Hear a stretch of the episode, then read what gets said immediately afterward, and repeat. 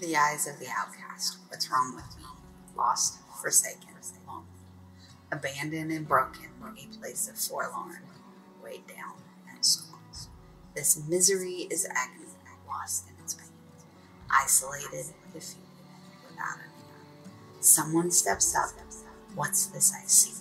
Who is this here talking to me? They're asking me questions and want to know my name, to hear my story and feel my. I have been broken, but I'm being putting pieces together by being with you. Light breaks the darkness when others draw near. Family, community, friends to live there.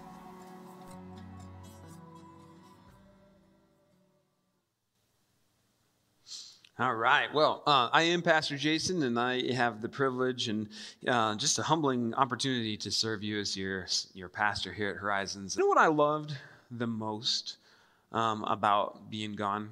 Um, I, don't get me wrong. It is it is so good to like have a moment to breathe and just to let go.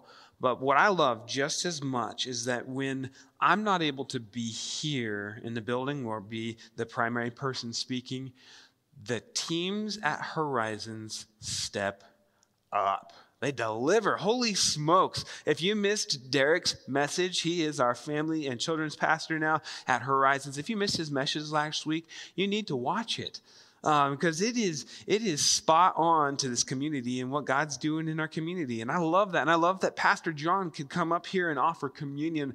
And like there's just there's just this team at Horizons that is just rocking it right now. Uh, Brian Thomas has now officially joined us as our official worship leader.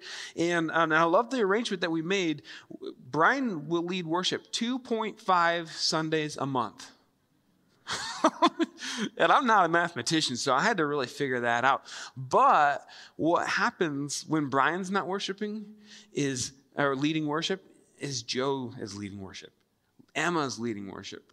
Matt Bronzewat is leading worship. And we've got this incredible team, and everyone steps up, and it just shows all the people that are sold out for this and then all the people that you don't see in the tech booth, in the, uh, in the video booth, in the sound booth, running all these things, our hosts who are welcoming everyone and our hospitality people who are serving sometimes donuts, sometimes not, and just, you know, continuing to offer a hospitable environment for all of our people. And then we start moving down the hallway and we get our check-in teams and our security teams and our DZ teachers and volunteers and then our fusion teachers and volunteers.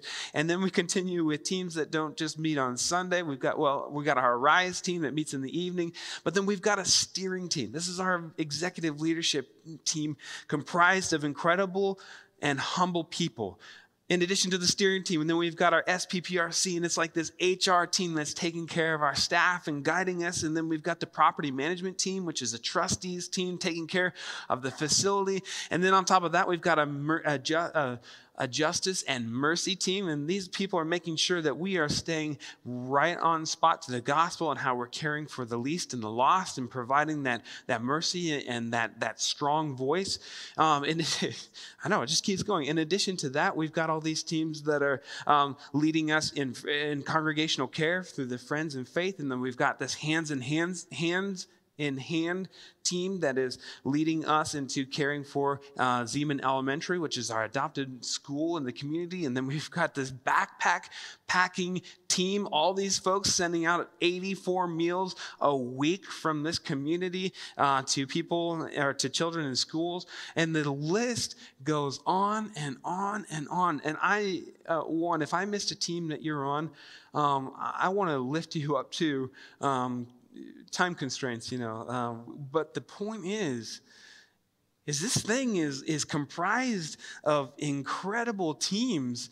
And what happens here and in churches like this is that um, when you see teams, it's a representation of a community.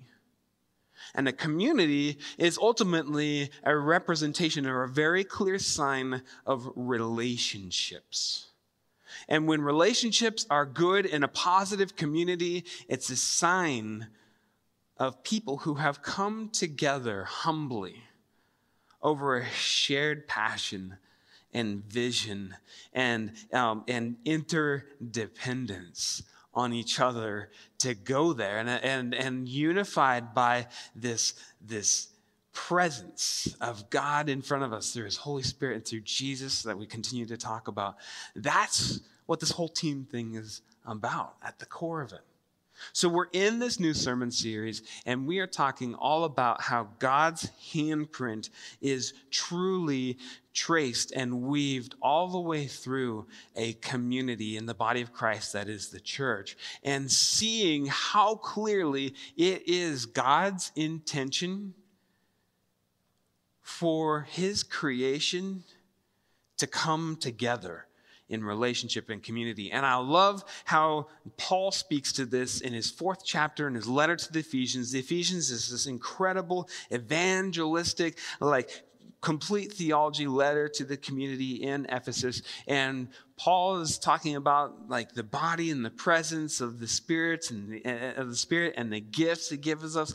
And then he says, for from him, and I'm going to just use some um, flexible language in here, from him or in him in him, and this is Jesus who's the him that we're talking about. In Jesus, the whole body. So when we surrender our lives and accept Jesus as the Lord of our lives and let him lead our lives into the best version of our lives,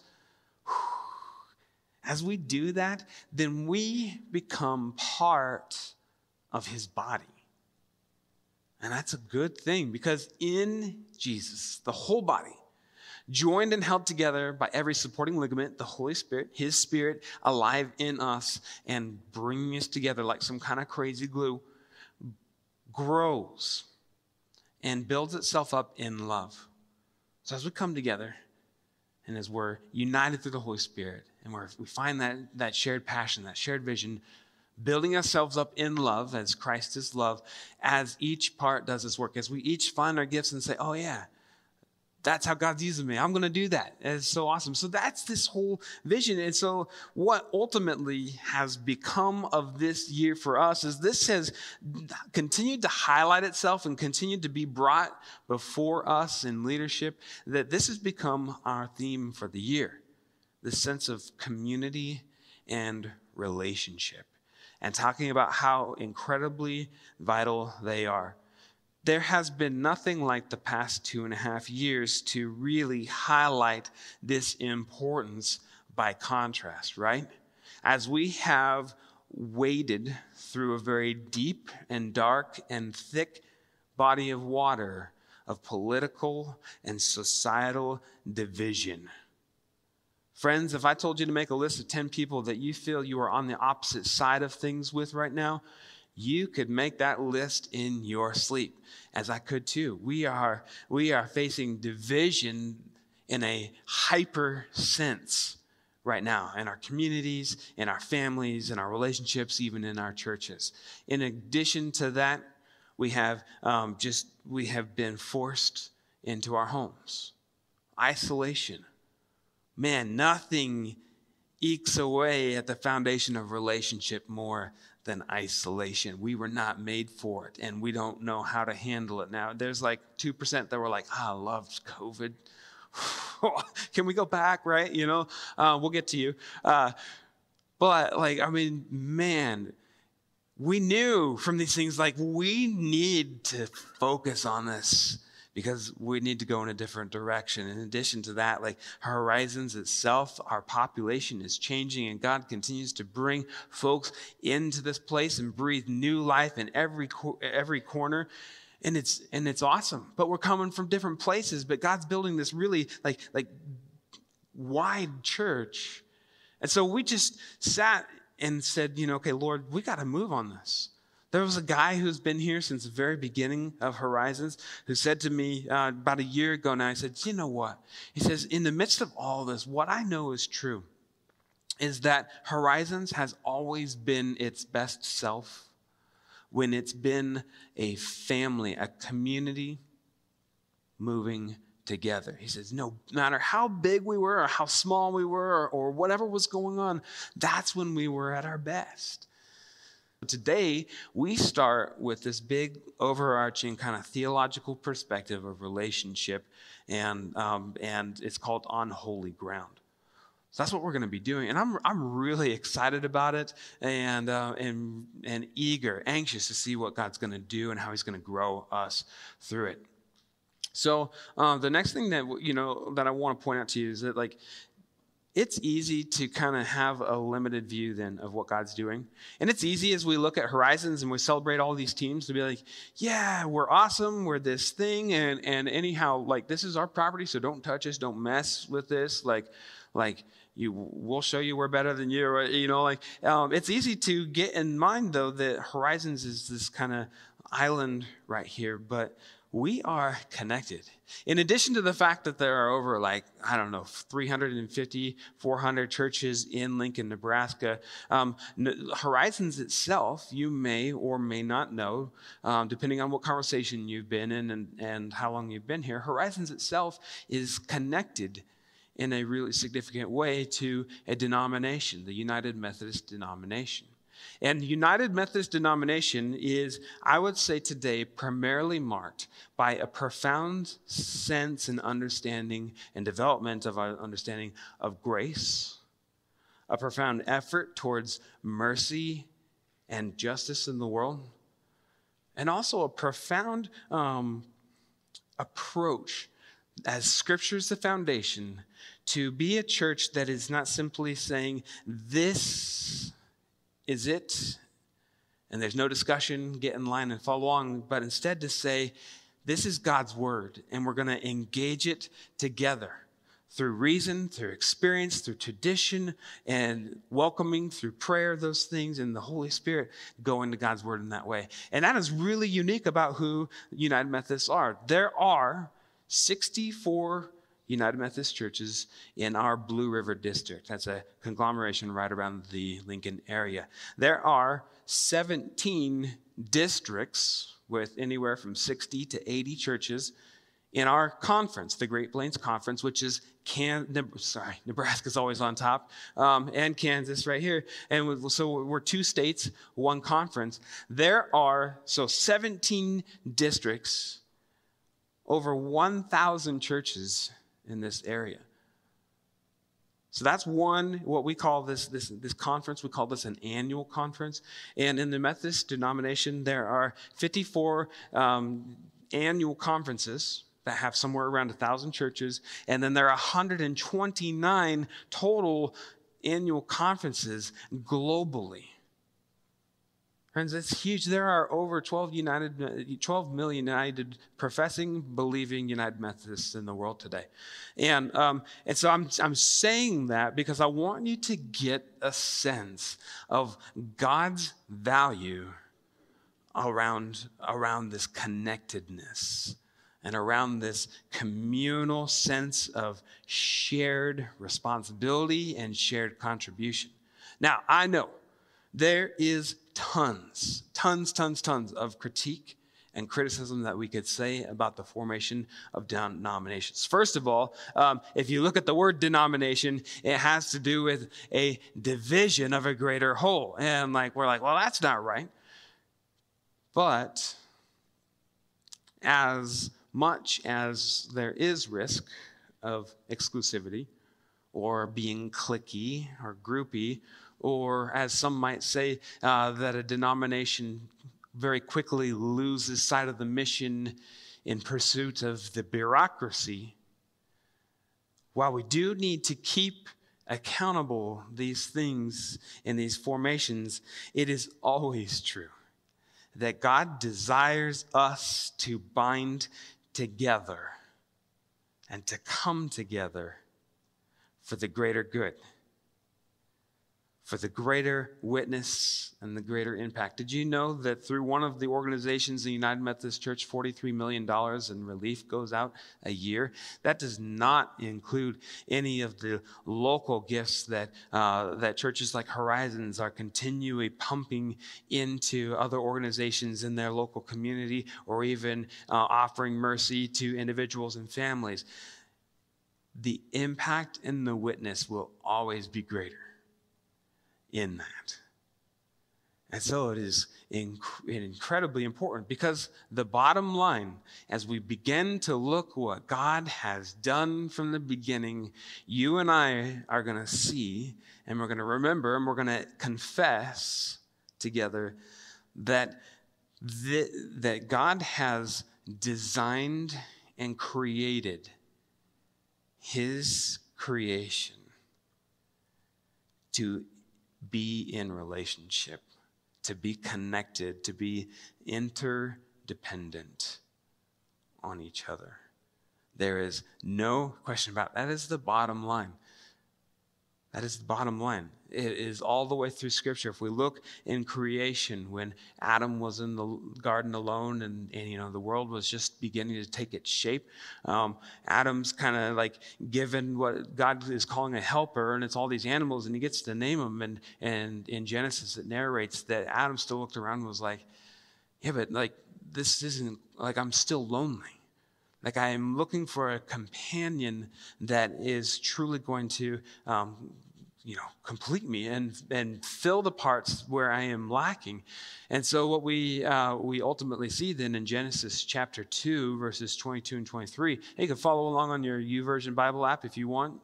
Um, but what we see in that, let's go to that first verse here.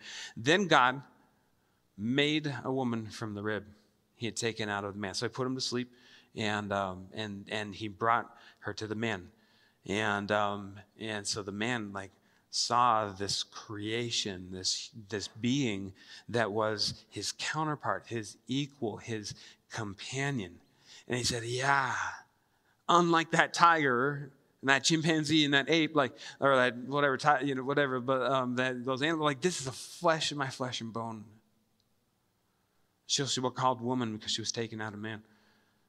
Like, from the very beginning, in creation, God designed us for each other. And beyond just marital relationships, we see that we are at the very at the very core of us made this way. And then as we move through scripture and we enter into wisdom, and wisdom is really this application and this insight and oversight of the people of God and what God is trying to create and make in the world in spite of his human creation, we continue to see wisdom speak into relationships. If you read Proverbs, this is what we believe King Solomon and his consortium of, of wise thinkers, uh, it is all about relationships. Ecclesiastes, this perfect like contradiction of, of where is hope and where is hopelessness, and right in the middle of it, King Solomon testifies about relationships in the midst of whatever else is going on. He confesses, and I love this in chapter 4 of Ecclesiastes 9 through 12. He says, Listen, two are better than one because they have a good return for their labor. If either of them falls down, one can help the other get up. But pity anyone who falls and has no one to help them up. Also, if two lie down together, they will keep warm. But how can one keep warm alone? Though one may be overpowered, two can defend themselves. A cord of three strands is not easily broken.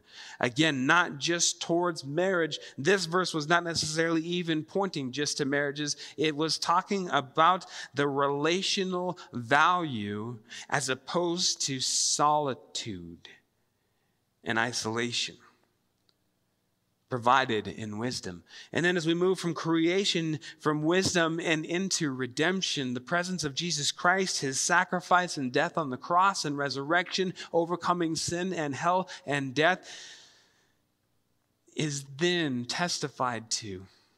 Paul, in his famous letter to the Romans, as he's working his way through this incredible theological construction, starts to kind of wind down and summarize it all up and reminds us hey, all of this that I have taught you and shared with you is hinging on this. For by the grace, this is Romans 12, by the way, 1 through 6, 3 through 6.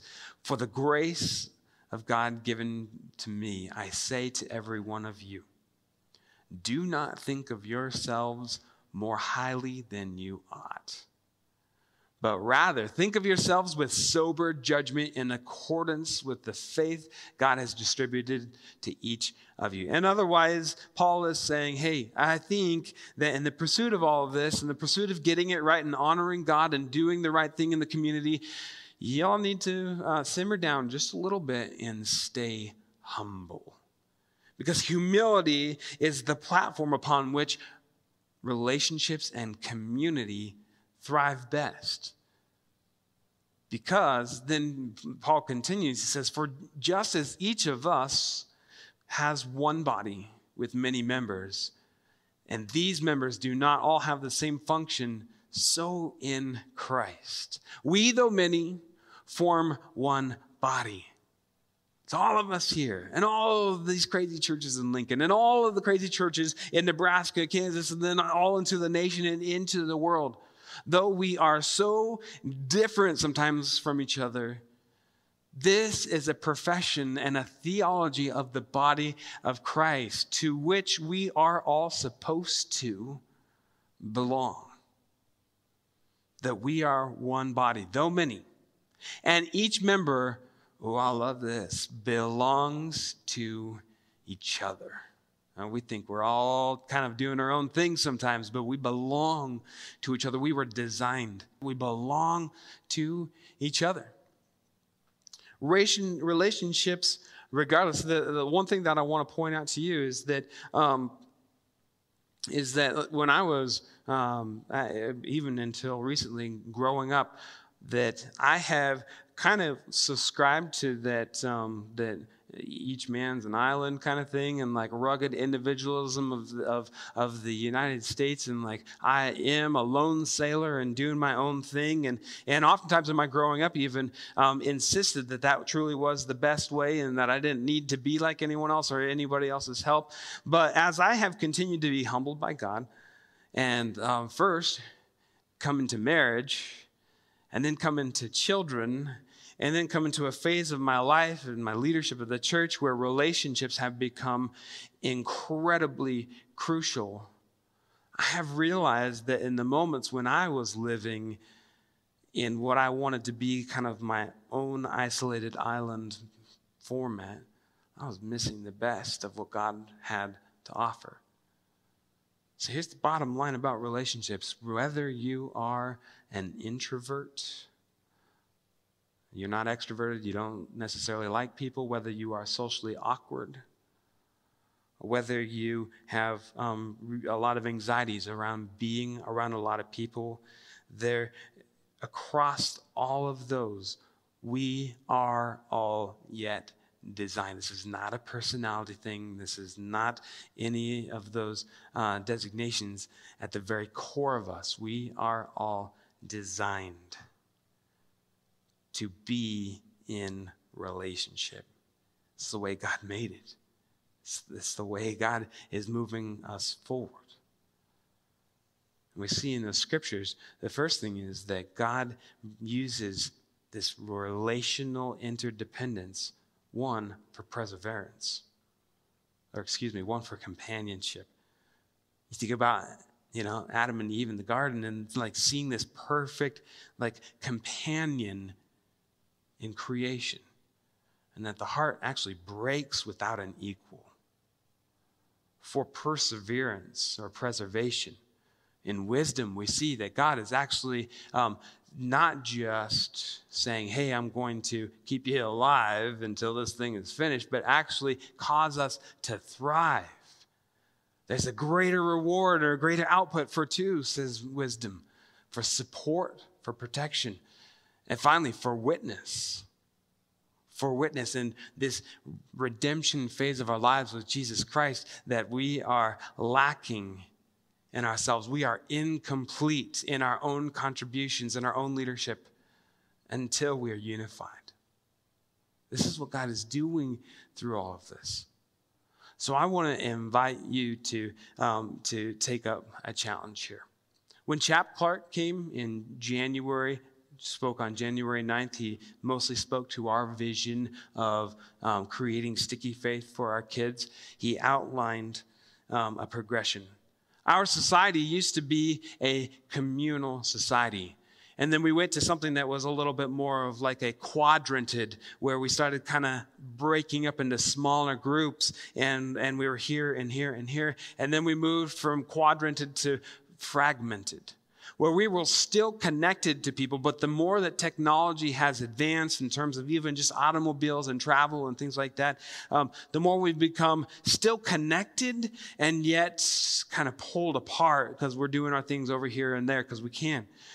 But now, he says, we're actually living in a different world that is atomized atomized, that we have been pulled so far apart from each other, and technology has sucked us so far into worlds that don't exist beyond the digital world, that we have actually completely removed connection, and we are all kind of floating around in this nebulous space as our own, like atomized, like self sufficient little balls run, rolling around.